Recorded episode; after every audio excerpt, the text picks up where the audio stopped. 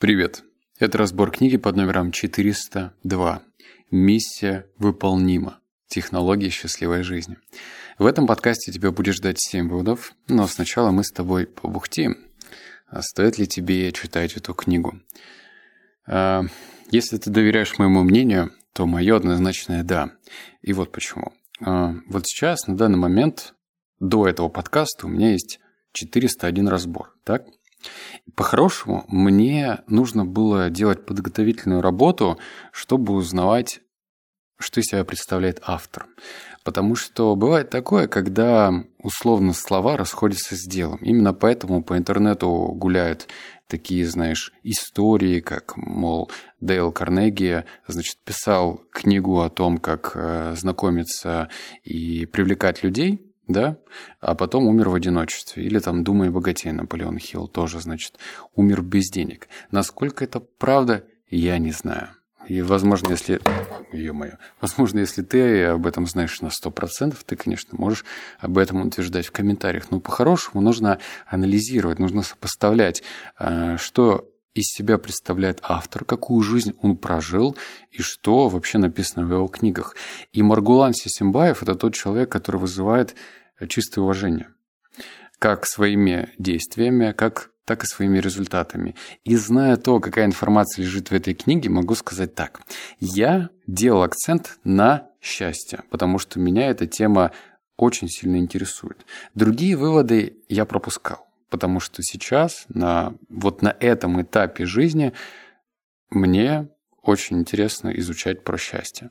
Все остальное я смотрел э, на платформе Маргулана. Кому интересно, он может загуглить и найти все ответы. Вот, поэтому скажу так, книга стоит своих денег, книга стоит твоего времени, и вообще нужно тебе быть во внимании. Выводы тебя тоже в том числе удивлят. Читаю. Вывод номер один. Кстати, об успехе. Всякий раз, выступая перед большой аудиторией, я задаю вопрос. Чего бы вы хотели больше всего в жизни? Многие отвечают, что хотели бы стать счастливыми. И как вы думаете, что эти люди делают, выйдя из зала? Как правило, девяносто девять процентов из них продолжают стремиться к успеху, а не к счастью. Но каким образом вы сможете обрести счастье, если вы все время проводите в погоне за успехом? Ведь путь к успеху – это совсем иная ложная дорожка. Все равно, как выйти на охоту за зайцем и стрелять по фазанам. Откуда в вашем рюкзаке появятся зайцы, если вашей целью становятся фазаны? Как бы парадоксально для вас это ни звучало, но достижение успеха – это самый неэффективный и неверный путь к обретению счастья. Я видел много успешных людей, которые были несчастны, но и не видел ни одного счастливого человека, который считал бы себя неуспешным. Отсюда главный вывод. Обретение счастья – это самый эффективный и быстрый способ достижения успеха. Мне безумно понравился этот вывод, потому что он, а, простой, б, дает четкие ориентиры. Потому что вот это... постоянная беготня за успехом, который тоже весьма зыбок и непонятен, потому что для них успех одно, для других другое, а вообще можно еще жить-жить-жить с ощущением, что вот это является успехом, а потом обнаружить, что это не успех вовсе. Или в одном обществе это успех, например, там иметь несколько домов за границей, а в другом обществе, типа этих, господи, как же, ну, любители проводить зимние каникулы на Бали, что им вообще это не нужно. Для него успех – это свободное время, ловить волну, кататься, пить кокос под пальмой. Для него это успех. Поэтому если ты ставишь первую цель – это счастье, то успех приложится, а не наоборот. Вывод номер два. Счастье – это глубокое ощущение, являющееся вознаграждением от Всевышнего за выполнение нами своей миссии. Оно возникает в ответ на осознание нужности этому миру. Как хорошо сказал писатель и мотивационный тренер Зиг Зиглер, счастье – это когда ваше сердце полно любви, ваша голова полна мыслей, ваши руки заняты делом, а ваша душа полна благодарности. Я же добавлю еще несколько смыслов. Ощущение счастья состоит из ощущений спокойствия, уверенности, вдохновения, любви, потока и благополучию. Это вера в наличие смысла жизни, вызывающая у вас чувство легкости, тихой радости и безграничной благодарности к Создателю. Счастье – это результат взаимодействия как внешних компонентов, так и внутренних ощущений. Вы счастливы не только потому, что все у вас хорошо, вам хорошо, потому что вы счастливы. Счастье – это выбор. Выбор того, как мы будем воспринимать и оценивать то, что произойдет с нами в течение дня. Счастье не то, что случается с нами помимо нашей воли. Счастье – те мгновения, когда мы довольны своей жизнью. Это наша внутренняя оценка того, что с нами происходит. Поэтому каждое утро, проснувшись, ответьте себе на вопрос, что я сегодня выберу – довольство и счастье или недовольство и страдания. Давай объясню. Давай начнем, наверное, вот как раз с последнего, потому что э, через концовку этого ввода можно перейти к практике. Каждый из нас начинает утро, и кто-то начинает его на автопилоте, проснулся, умылся, завтрак, работа. А что если в этот автопилот ты добавишь новую функцию? Это вот как раз-таки задаваться этим вопросом. Вопрос простой, но с подвохом. С подвохом, потому что сначала ты можешь, ну, типа, задуматься, знаешь, вот эта вот долгая загрузка, как слабый компьютер начинает прогружать операционную систему. Но потом ты научишь себя давать быстрый ответ и не будешь задумываться. Ну, типа, утром спросонья такой... Что я сегодня выберу? И такой на автомате уже довольствие и счастье. Если ты отвечаешь на автомате, то довольствия и счастья не будет. Тебе нужно в этот момент включаться и трезво принимать решение. Да, я выбираю довольствие и счастье. Ты хотя бы поставила себе, видимо, ориентир. А уж дальше есть вероятность того, что этого довольствия и счастья будет больше. Вывод номер три. Чувство момента. Счастье присутствует только здесь и сейчас. Само это слово словно состоит из двух корней. Сейчас и есть. Сейчас есть счастье. Счастье живет только в настоящем времени. Счастье не бывает завтра, вчера, через год или когда-нибудь. Оно либо есть прямо сейчас, либо его нет совсем. М? Вот на этом моменте прям... Обязательно нужно поставить лайк в Телеграме, если тебя какой-то из выводов удивил. Но давай мы с тобой разберемся все-таки чуть глубже. Если ты живешь при условии, что счастье будет когда-то, и ставишь себе, возможно, сложные задачи, что вот, ну, какой смысл сейчас себя благодарить, какой смысл сейчас... оглядываться назад и быть благодарным, ведь я не достиг чего-то. И вот это чего-то, оно будет появляться в нашей жизни постоянно. Постоянно, потому что так требует общество. Машина подороже, дом побольше, э, отдых в более экзотических странах.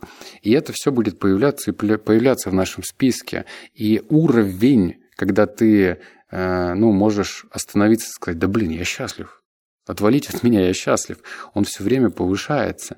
И нужно быть безусловно счастливым в моменте, сейчас, сегодня. Даже если день дождливый, даже если что-то идет не так, все равно будь благодарен этому дню, и тогда ну, счастья будет больше.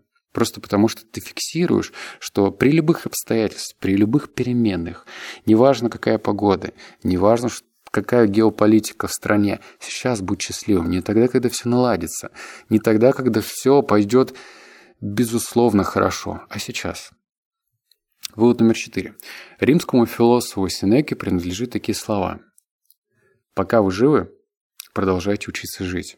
Поэтому самый лучший способ перестать сожалеть о прошлом – научиться ценить настоящее. Для того, чтобы избавиться от чувства тревожности за будущее – убедите себя в том, что все происходит по воле Всевышнего. Верьте в то, что Он любит и заботится о вас, а также всячески развивайте себя, повышая свою готовность к любым грядущим событиям, к любому будущему. В этом выводе Маргулан как бы объясняет, что есть более простой способ, чем медикаментозный. Ну вот у нас, как обычно, привыкло общество. Что-то болит, съел таблетку. И первопричину мы... редко за ней ныряем. Мы понимаем, что болит живот, выпил, как это в телеке, да, реклама ножпы. Выпил эту дурацкую ножпу и вроде что-то там полегчало. Но в то же время, что если тебя что-то тревожит, вот беспокоит, ты можешь это отпустить и сказать еще раз, что все происходит по воле Всевышнего. Верьте в то, что Он любит и заботится о вас. Также всячески развивайте себя, повышая свою готовность к любым грядущим событиям.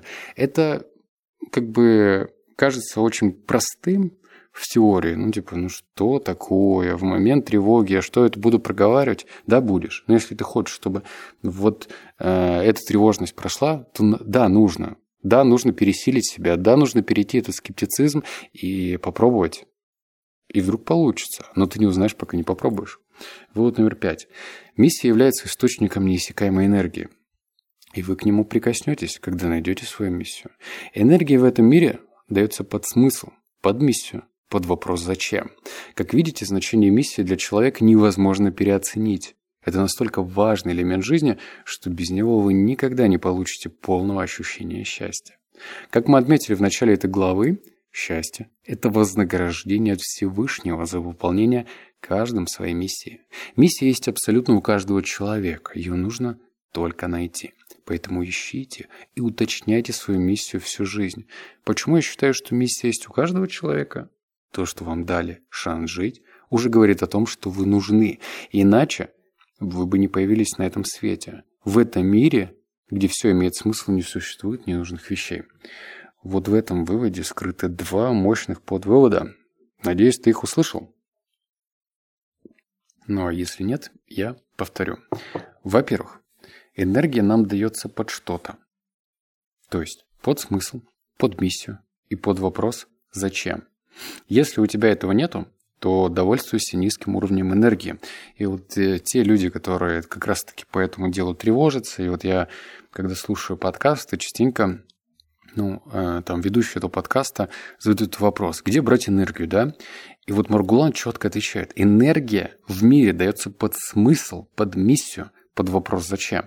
Но, опять же, этот смысл и миссию нужно прям почувствовать кожей, не просто «мой смысл изменить этот мир». Ну, что за ерунда? Если ты сам в это не веришь, если ты конкретики не даешь, если ты не понимаешь, в чем конкретно изменения могут происходить, то это не даст тебе энергии. Это первый подвывод. А второй подвывод – это то, что миссия есть у каждого человека, и что ее нужно уточнять, именно внимание, свою миссию всю жизнь. То есть, вот сейчас, например, тебе двадцать, двадцать пять, тридцать, тридцать пять. В зависимости от твоего возраста, вот ты нашел свою миссию, она может видоизменяться. Она, конечно же, может... Хотя, знаешь, вот если ты четко понял свою миссию, уяснил, ощутил, то она может видоизменяться. Не меняться, а видоизменяться. Потому что если ты разбираешься в предмете, вот, например, там, экология, да, вот если ты не на волне хайпа, вот экология, Грета Тунберг, или как, как эту девушку зовут, вот она там говорит про экологию, я буду. Если ты не разобрался в предмете, стал старше, то, скорее всего, экология тебе через пять лет будет не нужна. А вот если ты ковыряешься в этом предмете, изучаешь в действительности, как каждый элемент, там, вода, да, как она влияет на экологию, мусор, как она влияет на экологию, общество, как влияет на экологию, то тогда твоя миссия может видоизмениться, причем в лучшую сторону, потому что появится конкретика. Вывод номер шесть. Четвертым мотиватором для человека является признание его достижения. Человек жаждет признания, которое поднимает его самооценку и самоуважение. Благодаря этому он ставит большие цели, терпеливо и настойчиво достигает их и продвигается еще дальше. Признание достижений может исходить как от самого процесса за счет наглядности прогресса, так и со стороны людей. И здесь четко работает следующее правило. Чем лучше виден прогресс самому человеку, тем меньше признания ему требуется со стороны. Чем хуже виден прогресс, тем больше признания ему нужно от других людей. Давай подкреплю этот вывод э, своим примером, ну, чтобы это было понятно. Я пишу книги, написал четыре. И вот первые две мне прям нужно было вот прям услышать там мнение от друзей, чтобы они мне дали конструктивную критику, рассказали, что им нравится, что не нравится. И я этого жаждал, и это нормально, абсолютно нормально, потому что ты сам до конца не видишь свой навык и не видишь результат, потому что ты знаешь, ну как творец, ты все-таки не объективен к своему произведению. Ну вот я сейчас говорю про себя. А потом я начал быть более уверенным, не самоуверенным, а уверенным, то есть в процессе. Даже не тогда, когда я выложил книгу, а когда я пишу каждую главу, я чувствую эту уверенность, я чувствую, что я здесь что-то раскрываю иначе, что-то глубже, что-то интереснее и так далее. И мне вот это э, признание становится нужным все меньше и меньше. я не говорю, что я от него отказался. Оно, конечно же, приятно, я читаю комментарии людей. Но, например, я четко фильтрую, когда встречаю, правда, уже реже, но все-таки, если встречаю негативный комментарий, я его фильтрую. И понимаю, где желчь, где конструктивная критика, а где написано для того, чтобы что-то было написано, потому что у человека плохое настроение. Вывод номер семь, финальный. Молодые предприниматели часто задают мне вопрос. Какую технику тайм-менеджмента мне использовать, чтобы делать больше дел за короткое время? На что я им отвечаю. Моя система планирования направлена не на то, чтобы сделать как можно больше дел в единицу времени, а на то, чтобы освободить мне время для счастья. Поймите, насколько велика разница. Если вы ставите целью сделать как можно больше дел, вы обрекаете себя на постоянный стресс, ведь дела никогда не кончаются, и вы делаете все больше и больше и больше, пока не получаете нервный срыв, а за ним депрессию, апатию, полное безразличие к жизни. Нужно ли вам это? Систему планирования нельзя использовать для бесконечной работы. Настоящая цель системы планирования – отвести как можно больше свободного времени тем делам, которые приносят вам наибольшую радость и делают вас счастливыми. Вот на этой ноте рекомендую каждому задуматься. Ты знаешь, вот можно было бы взять, сложить в кучу все книги по планированию и выбросить их после этого седьмого вывода. Потому что если там дают ложные понятия, как реально делать больше дел, ну, больше, больше, больше, больше, то это, ну, ложная дорога. Ты, может быть, будешь таким, знаешь, работягой, там, с выгоранием постоянным. Может быть, тебе даже удовлетворение от этого придет, как ломовой лошади. Но с другой стороны, ради чего? Ради того, чтобы чувствовать себя, что ты что-то делаешь, а может быть, задать себе вопрос, а что делать такого? И где та деятельность, которая будет добавлять тебе больше смыслов и счастья? Вот этот вопрос может привести тебя к правильной дороге.